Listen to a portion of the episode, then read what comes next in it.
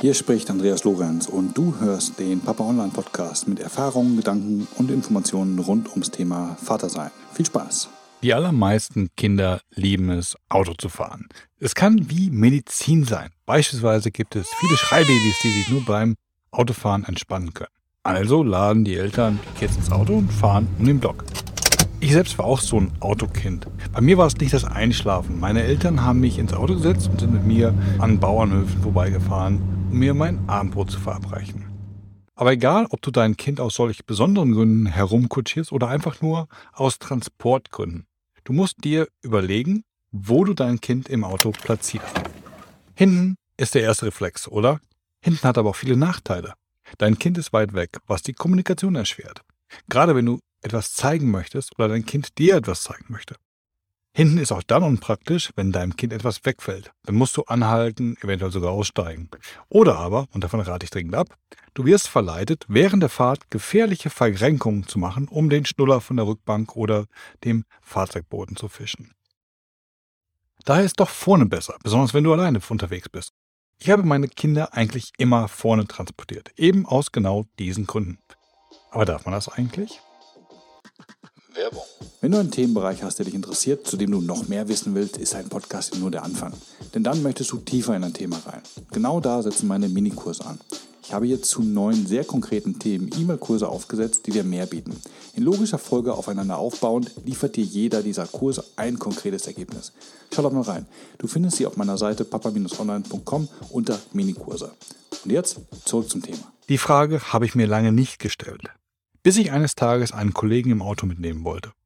Während ich den Kindersitz vom Vordersitz umbaue, fragt er mich, ob ich mein Kind tatsächlich auf dem Vordersitz transportiere.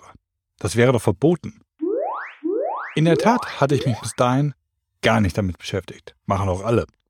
Seine Frage hat aber einige Erinnerungen wachgerufen. War es nicht früher so, dass Kinder unter zwölf Jahren gar nicht vorne sitzen dürfen? Zu Hause habe ich dann erstmal recherchiert, wie die Gesetzeslage wirklich ist. Und tatsächlich ist es so, dass es früher diese Regelung gab und mein Kollege scheinbar auch noch in dieser Welt festhing.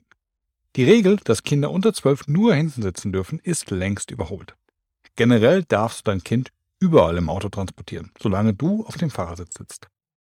Was heute geregelt ist, ist, ob dein Kind eine Sitzerhöhung braucht oder einen Kindersitz. Und hier ist ausschließlich die Körpergröße ausschlaggebend. Ist also dein Kind kleiner als 1,50 Meter, braucht es eine passende Sitzerhöhung kann aber überall im Auto Platz nehmen. Ist es größer, fällt auch die Sitzerhöhung weg. Wenn du dein Kind auch lieber vorne transportierst, noch ein paar Tipps. Erstens, schalte den Airbag aus. Airbags sind auf Personen von 75 Kilogramm Körpergewicht optimiert. Für kleinere Kinder sind sie also eher Gefahr als Sicherheit. Zweitens, bei kleinen Kindern empfiehlt sich ein sogenannter Reboarder. Bei diesen speziellen Kindersitzen sitzt ein Kind entgegen der Fahrtrichtung. Im Falle eines Aufpralls wird die Energie über den gesamten Rücken verteilt. Das ist schonender, als frontal in einen Gurt- oder Fangkörper geschleudert zu werden. Besonders der Kopf- und Nackenbereich sind dabei sehr entlastet.